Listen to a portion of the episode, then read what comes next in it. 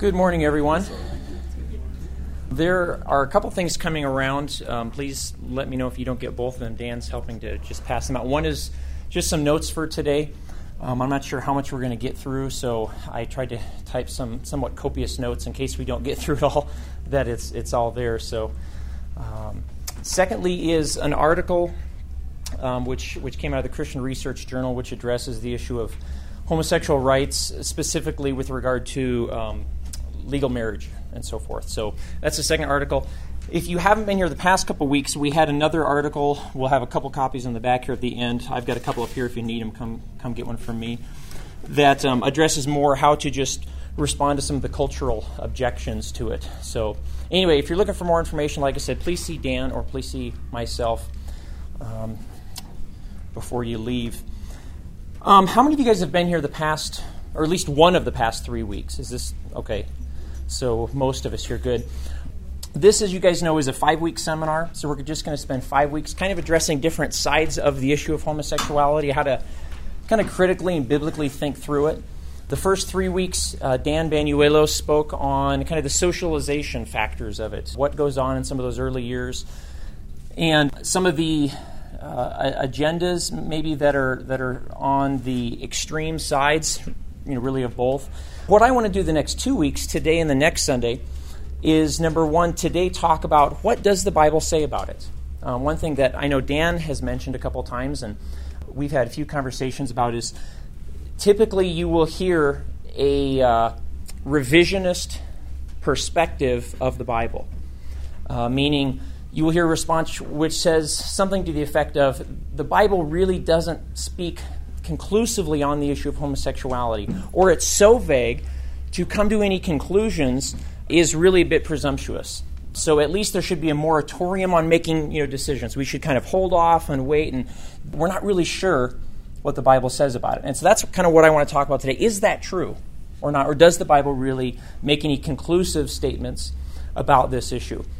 Before I jump in, um, just want to say one thing that I really have appreciated. If you've been here the past three weeks, if you haven't, I'm sorry because you haven't seen sort of the attitude that's been laid down. One thing I really appreciate about Dan, and I'm sure you do as well, is just not only the content that he brings, but the, the attitude in which he brings that content. You know what I mean by that? Dan has a very soft, gentle spirit. There's, there's no anger, resentment, phobia, bitterness that sort of comes from a confusion and unsure about the issue, he's, he's well acquainted with the issue and, and comfortable with it. And there's a lot of love there for all people, of all, of all stripes and all confessions and all creeds and so forth. So that's, I really appreciate that about Dan. I want to incorporate that more into my life, how I interact with people, because I really appreciate that about Dan. Why are we addressing this issue? I've heard a couple of people ask that question. Why are we addressing it? I think a couple things we could say two things I'll say. Number one, if you picked up the article from last week, the author Joe Dallas has a really good point. He says, We have not brought up this issue. This issue has been brought up to us. We're simply responding to it. The culture has asked us to change. We have said no, and therefore this is this dialogue that's going on. So we're not simply bringing it up because we think it's the most important thing in the world. We're simply responding to what's going on in our world. And I think that's biblical. I think that's accurate. Are, are you familiar with uh, Corrie ten Boom? Do you know who she is? Corrie ten Boom was a uh, young Austrian woman who, who lived in Holland during World War II, and the ten Boom family decided to hide Jews in their house uh, while the Nazi campaign was going on.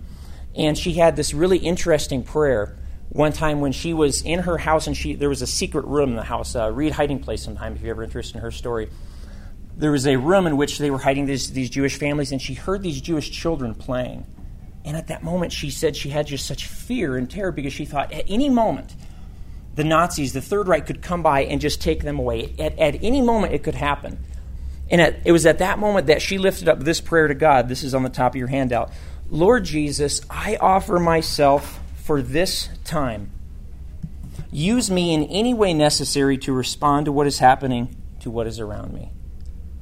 You guys, I think that that is what we need to be praying at all times. And if we pray that, and if we're critical thinkers, this is one of those issues that comes up and we say, okay, I just need to respond to it in a loving, compassionate, truthful way. So I think, again, that's, that's the, the biggest reason why, why we are responding to this issue. So the goal today is simply to talk about what does the Bible say about it. It is not to uh, malign anybody. It is not to heap a special amount of condemnation on anybody or on any practice. It's not to single out one activity or, or one sin as being worse than others. It's simply to ask the question what does the Bible say about this issue? Because that's, I think, a very valid question. So that's the goal. That's what we're going to do. Take a look in your handouts. And uh, again, we will kind of go through this somewhat quickly. If we get too close to the end, we might skip a few parts, but hopefully there's enough information on the handout that'll allow you to kind of go back over it later. Roman numeral 1, the context of our conversation. Things I'm taking for granted. Number 1, I am assuming, letter A, we are all human beings. We are all human beings. Now, this is significant. Let me walk through four things that I'm assuming that I think are very important before we enter this dialogue with other people. What I mean by that is we don't start our classification as people of people as they are a homosexual, a heterosexual, or anything. We are first and foremost human beings. And that means made in the image of God and fallen. Fallen from that perfect relationship. Okay, this is a biblical perspective. With all of the difficulties that come with that great paradox image of God and yet fallen and depraved. And all of the consequences that come, that's, that's what we are. And along with that fallenness, there is sexual fallenness. We have sexual potential as well as we have sexual problems. So, whatever practices we disapprove of, the first thing we need to remember is there is no place ever to dehumanize anyone no matter how much we might disagree, no matter what someone might do, even heinous acts that, that might be done. I'm not talking about this issue, but something else. We may never dehumanize another person, regardless. Second thing I'm assuming is that we are all sexual beings. By that I mean male and female. There's been sort of a great uh, changeover in, in, in words today. Sex used to refer to what we are, gender used to refer to nouns, words. Now, gender refers to people, and sex refers to what we do. I think the old model's better. I think it's more biblical. Sex does not primarily have to do with activity, it has to do with being. For human beings, at least, we are sexual beings, regardless of what we engage in, meaning we are male or female. That's what we are. And so it goes to the core of our soul. So as we talk about it, we have to realize we're talking about our identity. Okay, this is, in a sense, a, a sensitive issue that we're talking about. And then I guess the second point underneath that is we all do have a sexual orientation, an inclination, leanings as we use our sexuality in different ways. And obviously, that's part of what we're talking about today. Third thing I'm assuming, letter C, is that we are all sinners. There is a doctrine which the church has held universally Roman Catholic, Eastern Orthodox, Protestant, the Church Universal historically has held to a doctrine of what's called total depravity. Now, that does not mean that you are as bad as you can be. It means that the totality of your being, mind, will, emotions, uh, every, every aspect of what it means to be human, is touched or tainted by sin. There's no part of you or I which remains unaffected by that great rebellion and the consequences of it, sin. So every single person is sinful in that sense. So, in this sense, in God's eyes, and I think this is appropriate to say, every single one of us is a sexual deviant. Okay, understand what I'm saying. All of us are sexual deviants because I'm guessing every single one of us has had, at least had one inappropriate thought sexually, some lustful thought. If you have, you are a sexual deviant in God's eyes.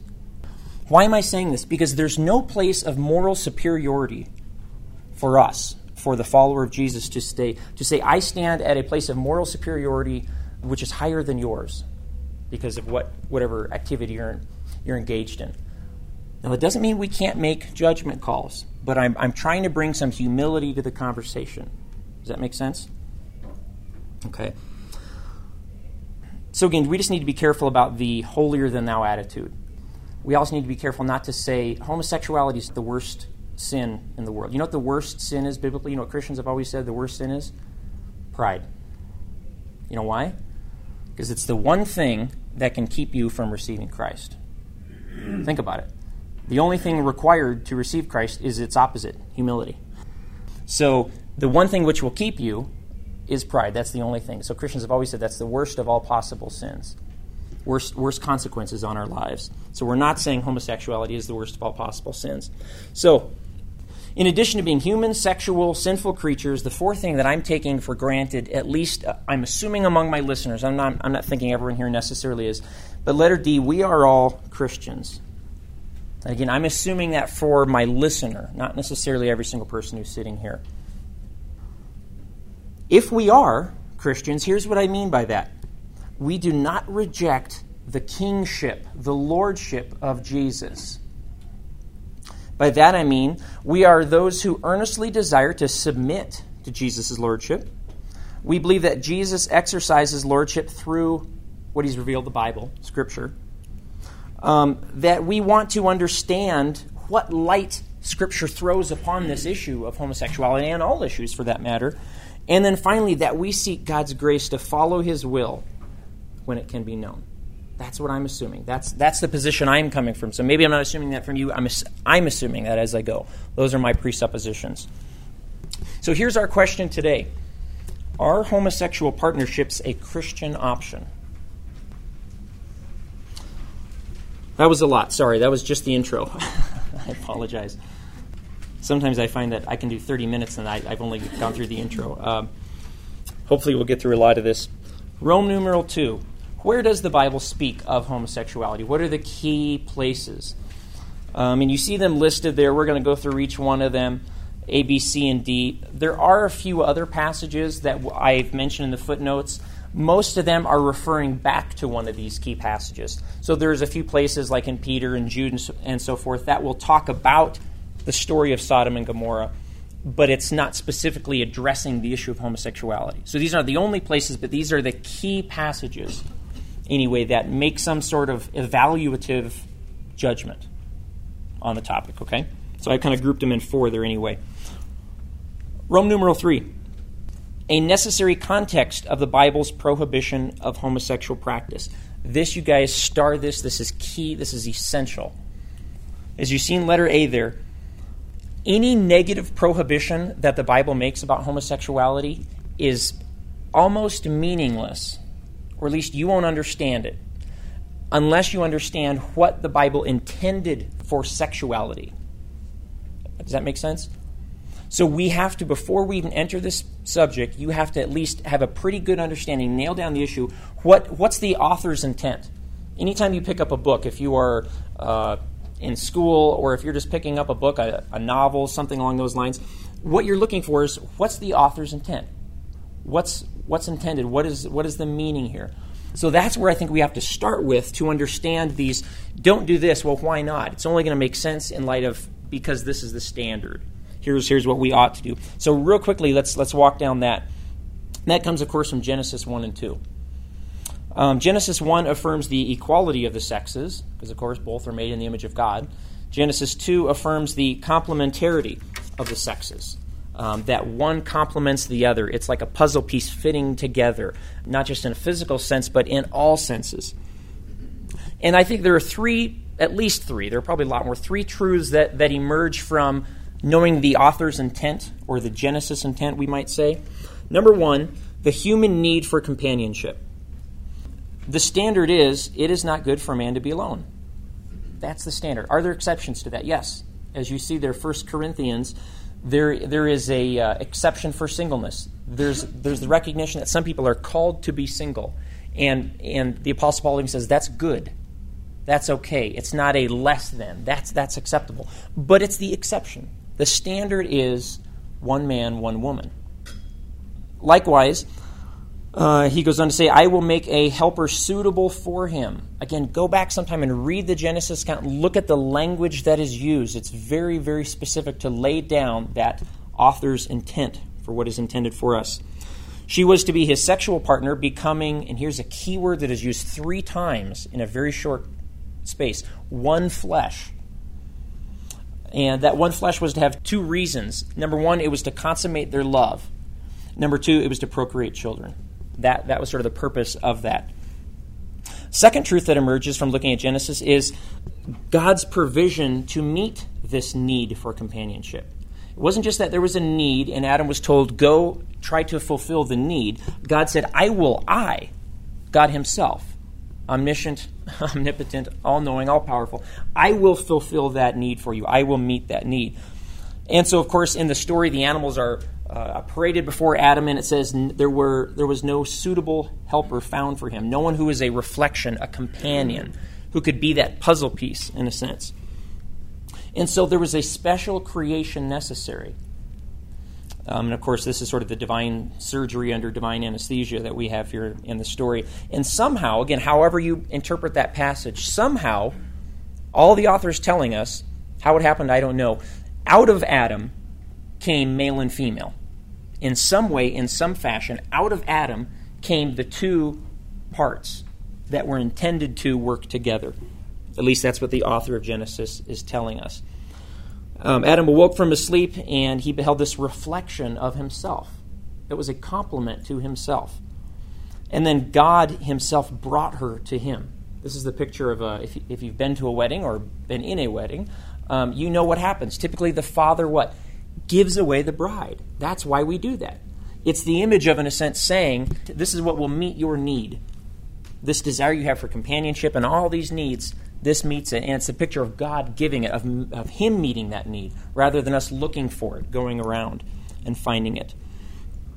And as a result, number three, because of all of this, this is why the word uh, for this reason, for these reasons, what?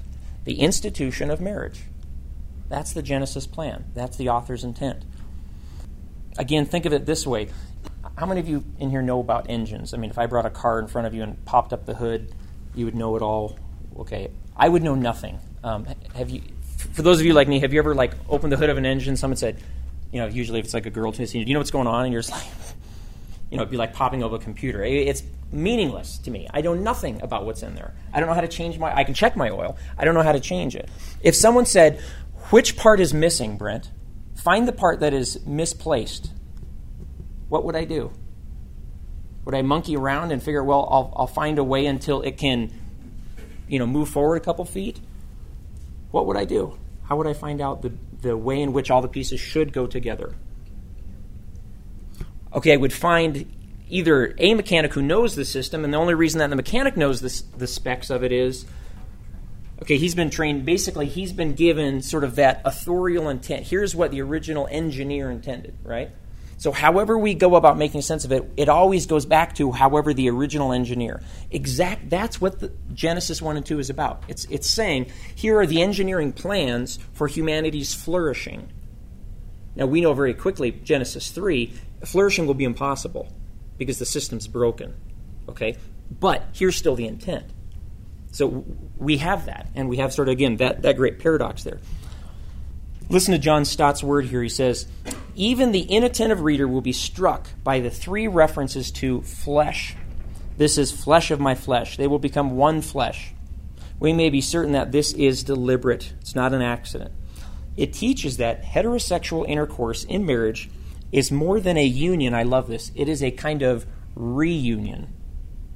That's what the author of Genesis is, is trying to get us to see. It's not a union of these two alien people who are, I'm from Mars and she's from Venus. It's the idea that this was the original one who was torn apart and now brought back together. And marriage is the bringing together of what was torn. That's what the author, at least, is intending to say. Again, that, that's a pretty rich picture. That's big.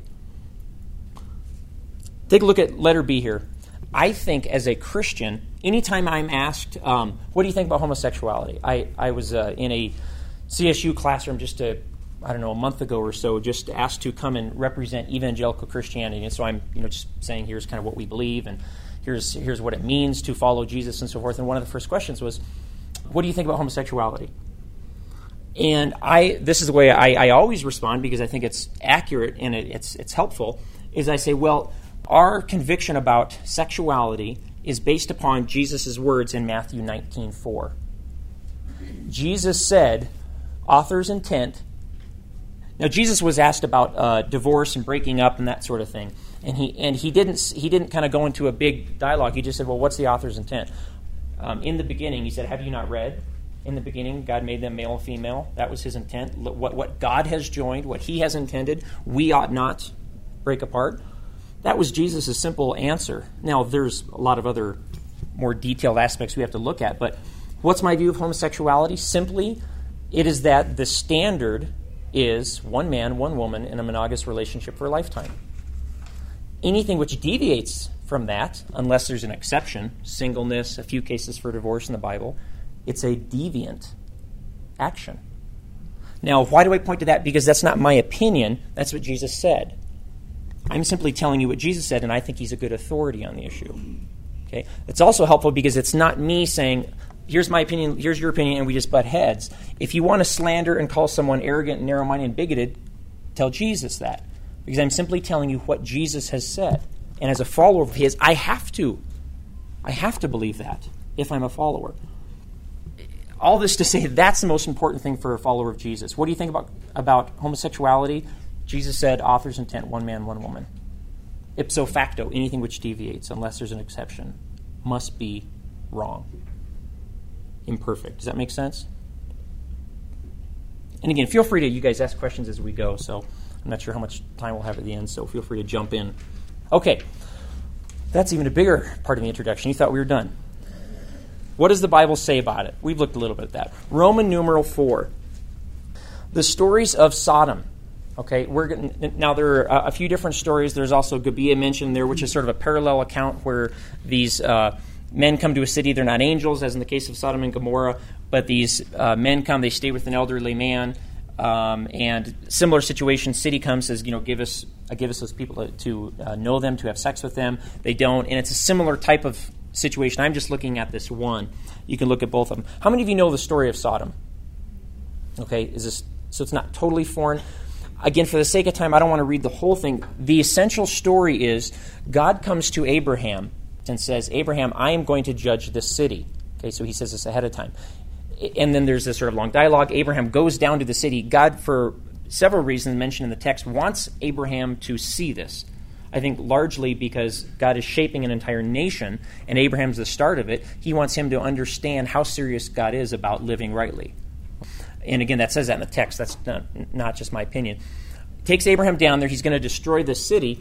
And there's this incident where uh, these, these angels who come to carry out God's will, this message, um, meet Lot, who is uh, relative to Abraham in the city, goes into Lot's house. The men of the city, old and young, see this. They, they come to the house, knock on the door. Lot answers and they say, Give us your men that we might know them. And he says, Do not do this horrible, detestable thing. Um, they have come under my house. In the ancient world, the Semitic world, um, hospitality is a big deal. If someone comes under your house in your tent, you have to protect them by virtue of your own life. You must lay down your own life. So it's a big deal who you eat with. It's not like today. And so he says, "Do not do this wicked thing." And then he says this bizarre statement: um, "I have I have daughters who have never known a man. Take them and know them." Um, and they said, you know, "Who do you think you are? Now you're judging us. You came in as an alien, and now you're judging us. We're going to do worse to you than what we were going to do to them." The angels grab the man, pull him inside the house, strike the man on the outside with blindness. They're not able to get in. The family leaves, city is destroyed. That's sort of a super quick paraphrase of the story of what's going on. There's a big debate as to what is the sin of Sodom, and you see that under letter A there. And here are the different options that people have proposed. Is it homosexual practice? Number two, is it general wickedness? This is mentioned in the previous chapter of the city's general wickedness. Number three, is it the rape of the guest? So it's not homosexual actions per se, but it's homosexual gang rape. Is it number four, the desire to cohabitate with angels?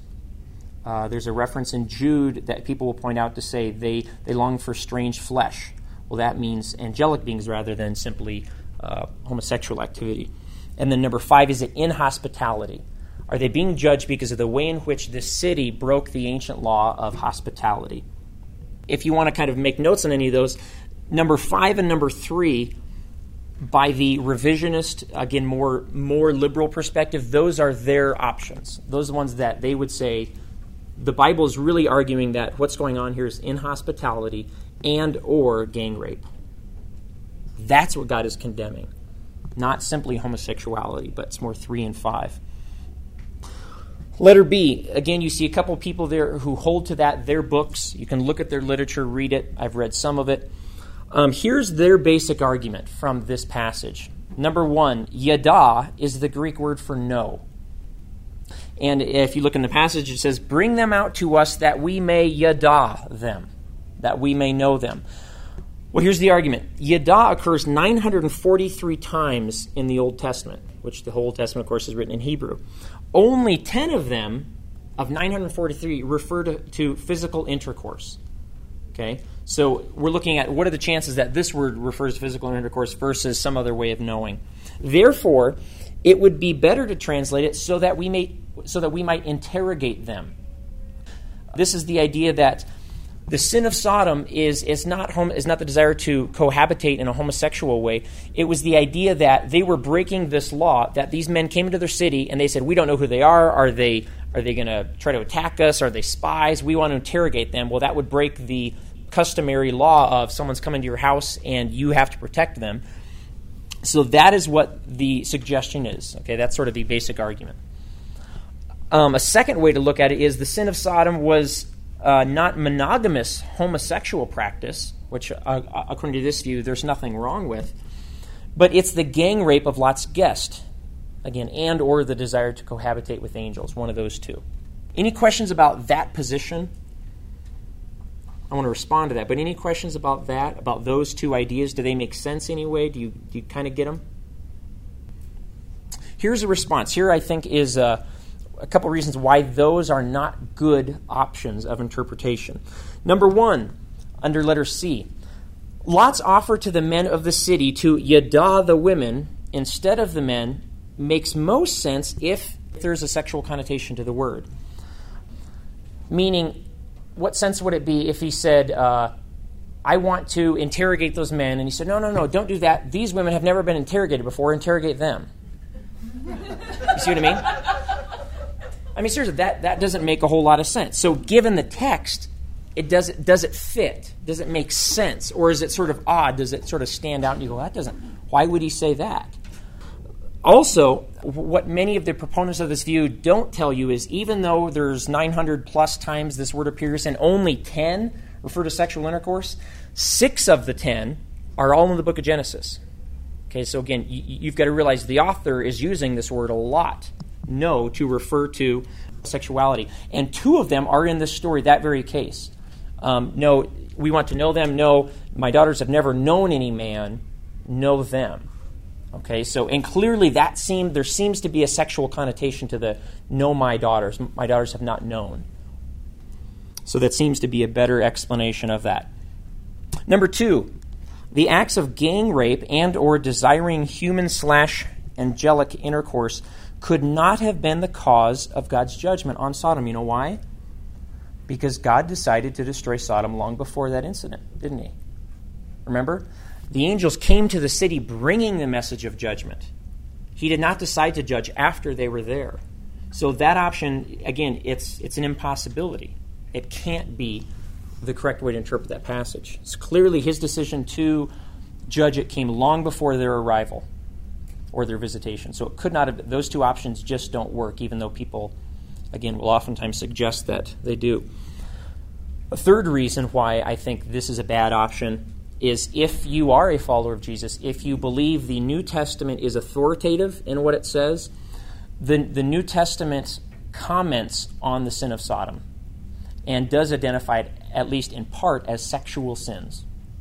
Again, example book of Jude that we'll get to here in a minute. In fact, there's a, I think there's a footnote on this page or the next for you there and what that passage is. So the New Testament does also comment on it. If you accept that as authoritative, that's at least a, a pretty good argument. Letter D. What do we know about the sin of Sodom as described in the Bible? And let's kind of run pretty quickly through this. Number one, the sin of Sodom was, quote, indeed great, and their sin was exceedingly grave. In fact, there were not even 10 righteous people found in the city. Now, if you think about that, if that includes Sodom, if that includes Lot and his family, that means aside from Lot and his family, there were not even maybe three or four righteous people in the city. Number two, the purpose of the judgment was to, as I mentioned earlier, it was to be a warning to uh, Abraham um, as this fledgling nation is, is founded and formed. Again, 2 Peter and Jude 1, uh, it's to be an example to those who live ungodly lives thereafter. Number three, 2 Peter 2. Listen to this. Listen to the way in which the New Testament authors talk about the sin of Sodom. This might clear it up for us what was the sin. 2 Peter 2 says Lot was, quote, oppressed by the sensual conduct of unprincipled men. Lot, by what he saw and heard, okay, saw and heard, felt his righteous soul tormented day after day with their lawless deeds. These people were, quote, those who indulged the flesh in its corrupt desires and despised authority. Okay, so listen to those descriptives to help us if it if it is unclear from Genesis itself. These should at least help us clear it up a little bit. And then Jude 1 7 describes Sodom's actions as gross immorality and going after strange flesh. Now, again, some people say, well, strange flesh must, means, must mean angelic. Uh, because in the context of Jude, he has just been speaking about angels who, who left their proper abode, he says, meaning who sort of forgot what their job was. The word angel means messenger. They forgot that they were messengers. They sort of thought they were the message. This is referring to fallen angels. And then later he talks about this. And so the argument is well, clearly what they were judged for was desiring cohabitation with angels. That's what's wrong. Again, a problem is there's no indication that these men knew they were angels, is there? Even Lot himself, as far as we know, wasn't even aware these were angels.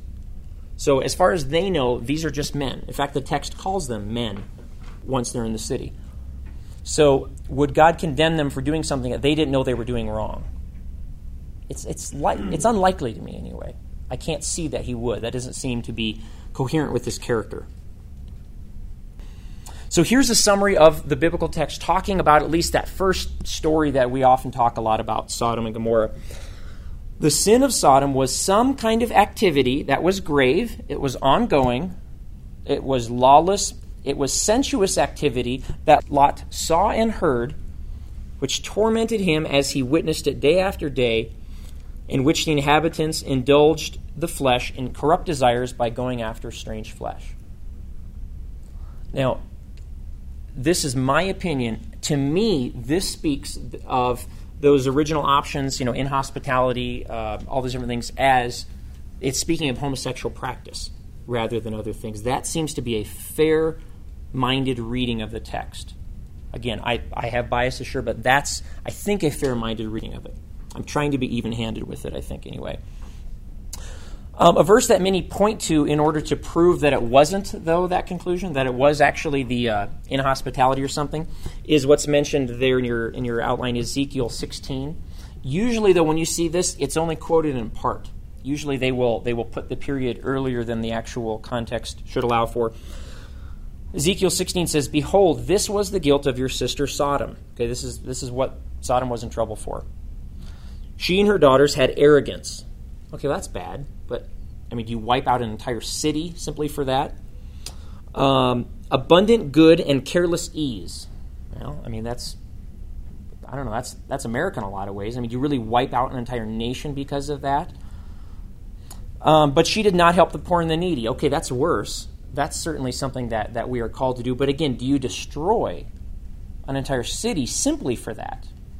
Maybe it's adding to the pile. Thus they were haughty and committed, oh, here's a word, abominations. Okay, that's a word that there is capital punishment for. Committed abominations before me, therefore I removed them when I saw it. Here's, here's the problem with this passage, again, that is us- usually quoted in part, not the abominations part. If you go back to the Levitical law, meaning the, the Jewish law, what things were, were capital crimes? Was inhospitality a capital crime? Capital offense? It was not. Okay, it was bad. There were there were expectations. A person was considered uh, immoral for not doing it. It was not a capital offense. Homosexual activity was a capital offense. So again, what makes most sense in the text? Well, it, it would be strange if, if God were to require their lives for a non capital offense, and this is the Old Testament, but not for a capital offense. Does that make sense? Again, just looking at the text, it seems as though the best explanation is homosexual practice. That's what's being talked about or referred to in this passage. Okay. Any questions on that on the story of Sodom before we move on? I'm going to move on to, like I said, I sort of grouped the four different uh, scriptural passages. Any questions about Sodom? Okay. Um, number two, and that leads us into pretty well the uh, Levitical texts. As I mentioned, the what does the Old Testament consider capital offense or not capital offense? That's what the book of Leviticus is about. Take a look in Leviticus 18:22. It says this, "You shall not lie with a male as one lies with a female." This is toavah is the Hebrew word meaning an abomination. Also, you shall not have intercourse with any animal to be defiled with it, nor shall any woman stand before an animal to mate with it. It is a perversion. Uh, likewise, Leviticus 20:13. If there is a man who lies with a male as those who lie with a woman, both of them have committed a detestable act. They uh, shall surely be put to death. Their blood guilt is upon themselves. So here's the question. It's, it's the word toavah. This word toavah, here's, here's sort of the argument, again, with the revisionist side who says, no, it's not talking about that. It's not speaking of, of this issue as you think it is there are three components of the Old Testament law. There's the moral law. This is sort of moral codes. Now, sometimes these bleed over.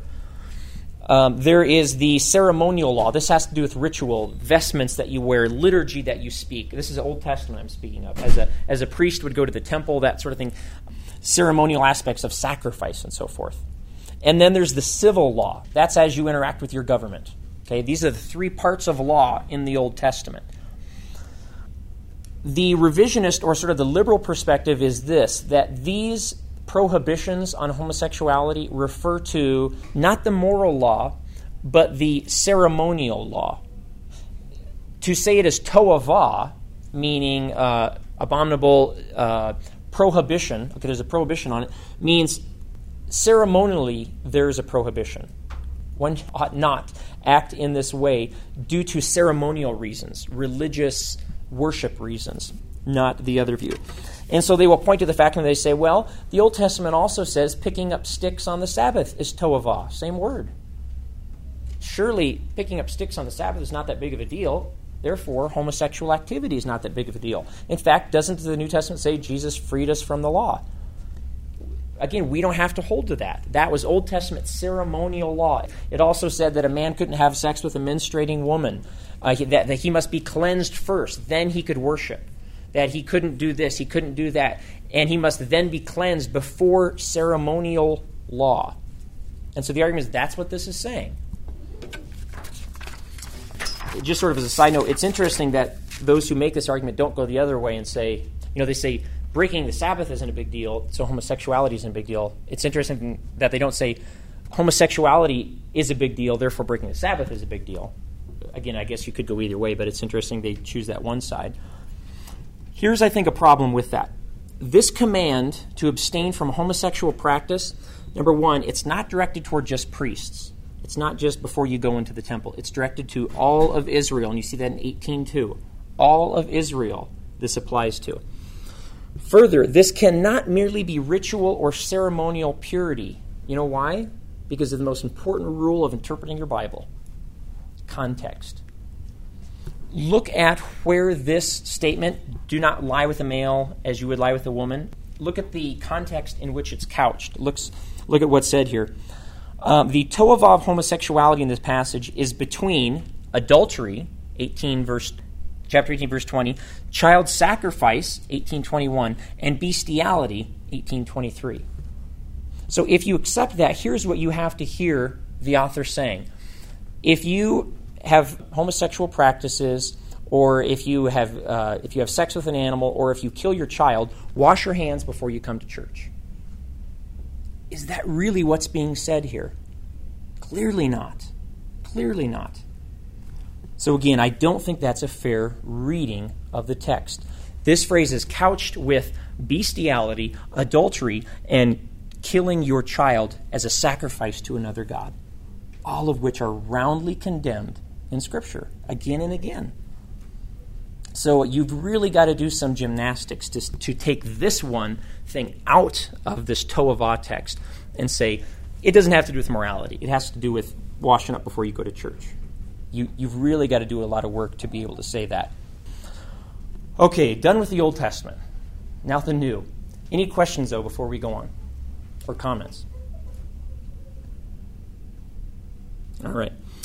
Paul's statements in Romans 1, again, for the sake of time, um, I won't read over that, but you've got it there. The basic argument that Paul gives in Romans 1, he's talking about the way in which people have gone back to, remember Genesis, the intent? Here's the way God intended things to work. This is evilness. This is basically his, his thesis. Evil is to invert what God has done. And so he says things like rather than worshiping the Creator, they worship his creation. Rather than do this, they do that. It's this, it's this picture of turning things on their head. So he's using this sort of natural author's intent, look at the, the schematics of the engine type argument, and to say that's the way to figure out what evil does is, in a sense, invert it all. And he uses, as one of those illustrations, he gets down to the point where he says, one, one of the significant ways that people do this is they grab one of the most beautiful, powerful things in the world, sexuality, and God intended it this way, and they invert it and this is where he mentions homosexual practice, both lesbian and gay practice. He mentions both as a woman would be with a woman, as a man would be with a man. It's that inversion of the author's intent. Again, understand that as you read through that passage there. So let me make a couple observations here. The specific progression that leads to God's wrath, again, as you look throughout there, people suppress the truth. It's not that they're ignorant of it, it's like they put it in a cage, they push it down, they shove it under the table it's obvious to them. Why? Because we're made in God's image and our nature sort of lends toward a certain course in life. And he's saying they, they know it by simply being human beings, rational human beings. They suppress that truth. They exchange God's truth for a lie. They give their hearts over to impurity. And then he says, God, God in a sense, allows that to, to have its day. Um, he allows their impurity to sort of rule them. It's almost like again, there's sort of debate on what exactly this text means, but almost the idea that God removes his hand of restraint and says, All right, if that's what you want, run with it. And then there's this natural reaping of the consequences. And here's, here's the basic uh, response to this, okay? The passage says, um, people, here's what's wrong, here's what's being condemned. People who exchange natural feelings for unnatural feelings, natural functions for unnatural functions. That's what Paul says. The, the other side responds with this. They say, well, what Paul is saying here, I'm not disagreeing with it. I think it's 100% true. However, what Paul is saying is that those who are constitutionally homosexual, meaning those who are naturally homosexual, for them to exchange their natural function, that would be wrong. So, for a homosexual person who is constitutionally homosexual to try to be reoriented, okay, through psychotherapy or whatever means, that would be immoral. In fact, it would be placing that person under God's curse. Because what Paul's saying here, according to this perspective, is as long as you do with what is natural to you, that's right. But if you go against what's natural, that's what's wrong. And as you see there, that's, that's what I mentioned here the constitutional homosexuality argument. So Paul's uh, not referring to those who, um, whom homosexuality is natural. This argument does not work for five reasons. Let me quickly walk through them. And again, this is a common one that is given. This is probably the most, aside from the Sodom and Gomorrah one, this is the most common objection used by the revisionist, more liberal side. Here's the problem with that. Number one, and this is kind of more of what we'll get into next week. We'll talk about just some of the reasonable arguments. Number one, the jury is still out on scientific evidence, meaning, are some people, quote unquote, born with it? Um, there is not enough evidence to say one way or the other. Is it possible that there could be some biological factor? Sure, it's certainly possible, but we haven't found it. And again, as Dan talked about the last three weeks, what we see a lot of, at least, are some significant sociological factors for it. But nevertheless, there just is not enough evidence. Number two, even if people were, quote unquote, born with it, to conclude by this that people ought to practice it commits the naturalistic fallacy. You can call it the is ought fallacy. You know what that is? It says, this is the case, therefore it ought to be the case. What's the problem with that? Think about morality. Moral laws, the ones a lot of the ones I'm thinking of, basically speak against almost everything that's natural, don't they? I'm hungry. So I'm going to walk down to the cafe and I'm going to grab some food behind the counter and walk out. No, you have to pay for it. Well, no, but this is natural. I'm hungry. Oh, there are still expectations about what I must do. Okay? Someone cuts me off on the road on the way to church and I pull over and punch him out. Okay? That's natural. I want to do that. A part of me wants to do that. The law says no. The law says, Brent, you may not do that, right? So think about this. Simply the fact that something is, I mean, there's no conclusion to it. Therefore, what? Nothing. That, that leads to nothing. There's, there's actually some evidence out there that people with, with an XYY chromosome have a inclination toward violence. Okay, there, there's actually studies out there that do lean toward that, give us good information about that. Ought we therefore conclude that we should not restrain that person from violent behavior? According to this line of reasoning, we ought not restrain that person. Hey, they're born with it. That's natural for them. Don't, don't interfere. God made them that way. It's natural. Well, clearly not. All law goes against what's natural, quote unquote natural, and says, no, there's still an expectation. So is does not lead to ought, ever. Ever, ever. You can never get an ought from an is. You have to get it from somewhere else. So that's one of the biggest problems there. Number three, the idea of constitutional homosexuality is totally foreign to the text. This would be like saying, you know, Paul's saying, if, if you burn toward the same sex, don't you dare burn toward the opposite sex. Is that really what he's saying there in the passage? And again, as the next point uh, is number four, this kind of brings it a little closer to home. If all who have a desire for the same sex do so naturally, who in the world is this verse applying to? Who's hopping into bed with someone that they have no inclination or desire to have sex with? I mean, who does that? As far as I know, no one. I mean, maybe you might say, well, he's talking about bisexuality, but you still have the desire. What kind of person would ever have sex with someone, unless they're forced to, if they have no desire? I mean, think about it. Who in the world is Paul talking to? As far as I've come in contact with, no one. So clearly, Paul does not have in mind constitutional homosexuality versus a heterosexual person having sex with a male who doesn't want to and has no desire to. And then finally, number five, Paul was not unclear by what he meant by unnatural. This is the clincher. This is the strongest argument, I think, from the text. The word that Paul is speaking of is not desire He's talking about function. He's talking about activity, not inclination. Does that make sense? He's not condemning a homosexual desire in this text. He's condemning the action, the function. And what he says, he doesn't say people have, have changed a natural desire for an unnatural desire, primarily. He's talking about we've changed a natural function. He's talking about plumbing, the way in which a male female come together and fit. He's saying that's natural and to exchange a natural function for another natural function. That's the problem. So he's not talking about this changing something internally inside you. He's just talking about the pragmatic function of sexual practice. That's what he's talking about there in Romans 1. And he says that comes from a degrading passion, but he's primarily speaking of function, not inclination or intent. Um, two other passages here, and um, I just want to go through this real fast so we can have a little bit of time for just dialogue and questions if you guys have it. Two other passages that talk about it that are at least helpful to know some of the technical language that's used there. 1 Corinthians 6, 9 through 10. These are two other places that Paul addresses it. And I'll read it real fast. He says, Or do you not know that the unrighteous will not inherit the kingdom of God? Do not be deceived, neither fornicators, nor idolaters, nor adulterers, nor effeminate. Now, the, um, well, I'll talk about those words right here in a second. Nor homosexuals, nor thieves, nor covetous, nor drunkards, nor revilers, nor swindlers will inherit the kingdom of God. Second place where he gives this sort of list type example of saying that which is contrary to following God is 1 Timothy 1 9 through 10.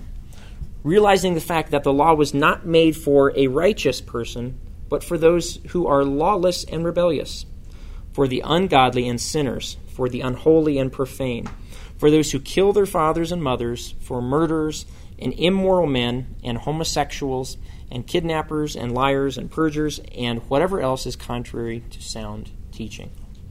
Now, that big long list, there are two words which are, which are common in these texts, and you see them listed below in letter C. These two words have very precise meanings in the ancient Greek world.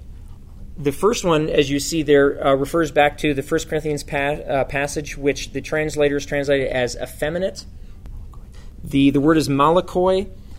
This, it literally means soft to the touch it's, it's a reference to, to the one who would be engaged in a homosexual activity who would be on the receptive side, who would be receiving. Um, oftentimes, many, I think the NIV translates it as male prostitutes.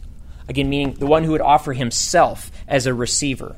Okay? And in the ancient world, they were considered the uh, effeminate. That's why the translation is effeminate. They are the receptive of the two. Okay? But he also uses the other word why is this important? Because you can't say, well, he's just talking about prostitution. He's just saying don't don't do male prostitution. Because he also mentions the other side. And that's that other word there. Arsenokoite is literally male in bed. And it was used as an expression to describe the one who took the active role in homosexual intercourse. These are the primary passages, you guys, that address the issue of homosexuality. So here are, here are the things that I think don't work. It doesn't work to say the Bible really doesn't speak on the issue of homosexuality. Now, you might come to a different conclusion, but you at least can't say that. It's, it's really silent. We're just not, sh- it's, it's so horribly unclear that we can't come to any conclusion. Nor, I don't think, can you say Paul had in mind these ideas like constitutional homosexuality, which, as far as I know, is a fairly recent idea in the history of the world the best explanation of all of these texts, and again, this is just a survey. You guys, there are, I mentioned on the bottom of your page, there's some books. If you're interested, come up and look. I mean, here's one book entitled The Bible and Homosexual Practice, and it's text and hermeneutics, how to interpret them. And it goes through ancient Sumerian and Egyptian texts. What's the ancient view on homosexuality, biblical text? There's so much out there. The Bible does address this, and it was addressed in the ancient world. So I think the best explanation of all of this information here, and again, this is just a skimming on the surface of it, is that the Bible comes down fairly conclusively that homosexual practice is prohibited. It's why? Because it's not God's ideal. It goes against the original intent. Again, always keep that in mind. That's why it's wrong. Because it goes against how God knows we flourish best. That, I think, is a biblical argument. I think it's a sound argument ideas, thoughts, any responses? Or yeah. Pastor Brown, thank you. We appreciate all the research. Oh, thank you. I, uh, 1 Corinthians 6 11, that's really a neat encouragement verse where Paul goes on to say that some of you were there now that yes. people are in the church. Walked away from that lifestyle. No, that's a great point. Um, that's something that uh, you ruined it because I was going to save it for next week, but we'll talk about it. No, I'm, I'm kidding. I'm kidding. I'm just kidding. I'm just kidding. Um, no, it, it does go on in that passage to say, and this is one of the you know wonderful things I've heard Dan say this before. Are ex-gay ministries unique to 21st century America? No, the Bible actually assumes ex-gays, ex-homosexuality, because it says it lists all these things and mentions people who practice homosexuality, and then it says, "And such were some of you." But what? Jesus and it gets to the solution, I think, right? And that's, that's an easy way to state it. It's obviously easier said than done. The Bible recognizes that sexual orient, uh, reorientation, whatever you want to call it, is possible. Or at least abstinence, celibacy, something along those lines is possible. And good and intended in that case. Thank you for pointing that out, actually. Seriously. Yeah. I think that same verse is real um, good at pointing out that that's not the only sins. Or yes. There are, uh, it's right up there, you know, coveting something is right up there with that same, that same, that same verse, as well as idolatry and drunkenness and mm-hmm. No, that's a that's a wonderful point, and uh, again, that's why I wanted to be really careful at the beginning. You know, to point out and say, please do not walk away thinking that that we single out one sin and say this is horrible up here. If you suffer from this, man, you're just you're on a lower ground. That is absolutely untrue biblically. Um, you know, important phrase for us to remember is the ground at the foot of the cross is level. We all approach the cross on the exact same ground. So, yeah, Michael. Are there responses to these things? That's something about, you know, you really shouldn't interpret those two words that way or anything like that? Mm-hmm. Yeah, you know, the, the most common responses that I've heard, which again I don't think work given the way in which the word, word was used in the ancient Greek, they, they will point to the, uh, for instance, in the 1 Corinthians passage, the effeminate malakoi, they will say that refers to, it's a soft to the touch, it'll refer to children. You know, so it's really, uh, you know, it's pederasty that it's talking about. It's having sex with underage people. That is the problem. But again, the word was simply re- used many times, the majority of the time, to refer to male homosexuality. In the ancient world, oftentimes a, a, a slave would have to submit himself to that sort of thing, and they were, you know, considered effeminate. And that word was used to refer to them because they're the receiver. Yeah. Um, in Romans, Paul's talking about how he, um, in God's frustration and anger because the people wouldn't follow what um, he was wanting them, and he gave them over to their lustful nature or Mhm. their sin. Do you think that in that passage um, that those sins could have been um, passed from the father to the sons? In other words, you know that happened long ago, but you know, um, do you know what I'm trying to say? I think so. Are you saying could he have in mind the way in which he gave them over was, in a sense, allowing uh, sort of sins of the father to affect the children just in a natural way? My father's an alcoholic, and I say I'll never do it, but then I start drinking. That type of idea. Am I correctly meaning what you mean? yeah. Yeah, I think um, the way I understand it is, you know, the prayers that God has for us that Jesus had in the, in the past are for the future. And could you interpret Mhm. the sins in the past um, Mhm.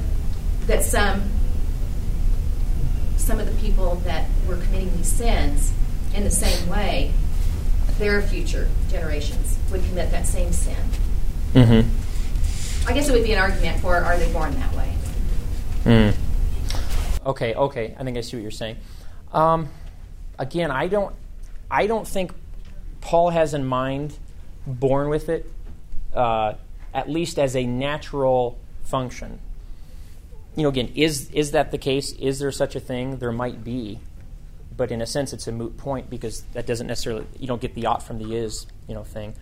Um, but I don't think Paul had that in mind because Paul refers to functionality versus inclination as far as in this text, he's saying we've exchanged natural functions.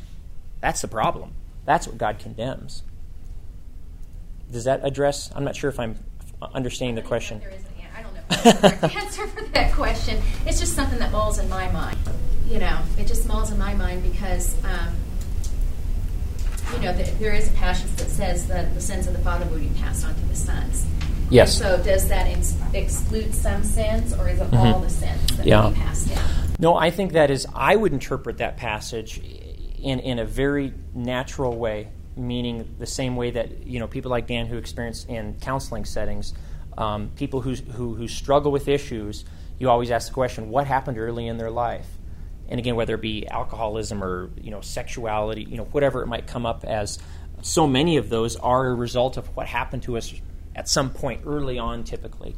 And that is, I think, the primary way in which the sins of the Father are visited on the sons.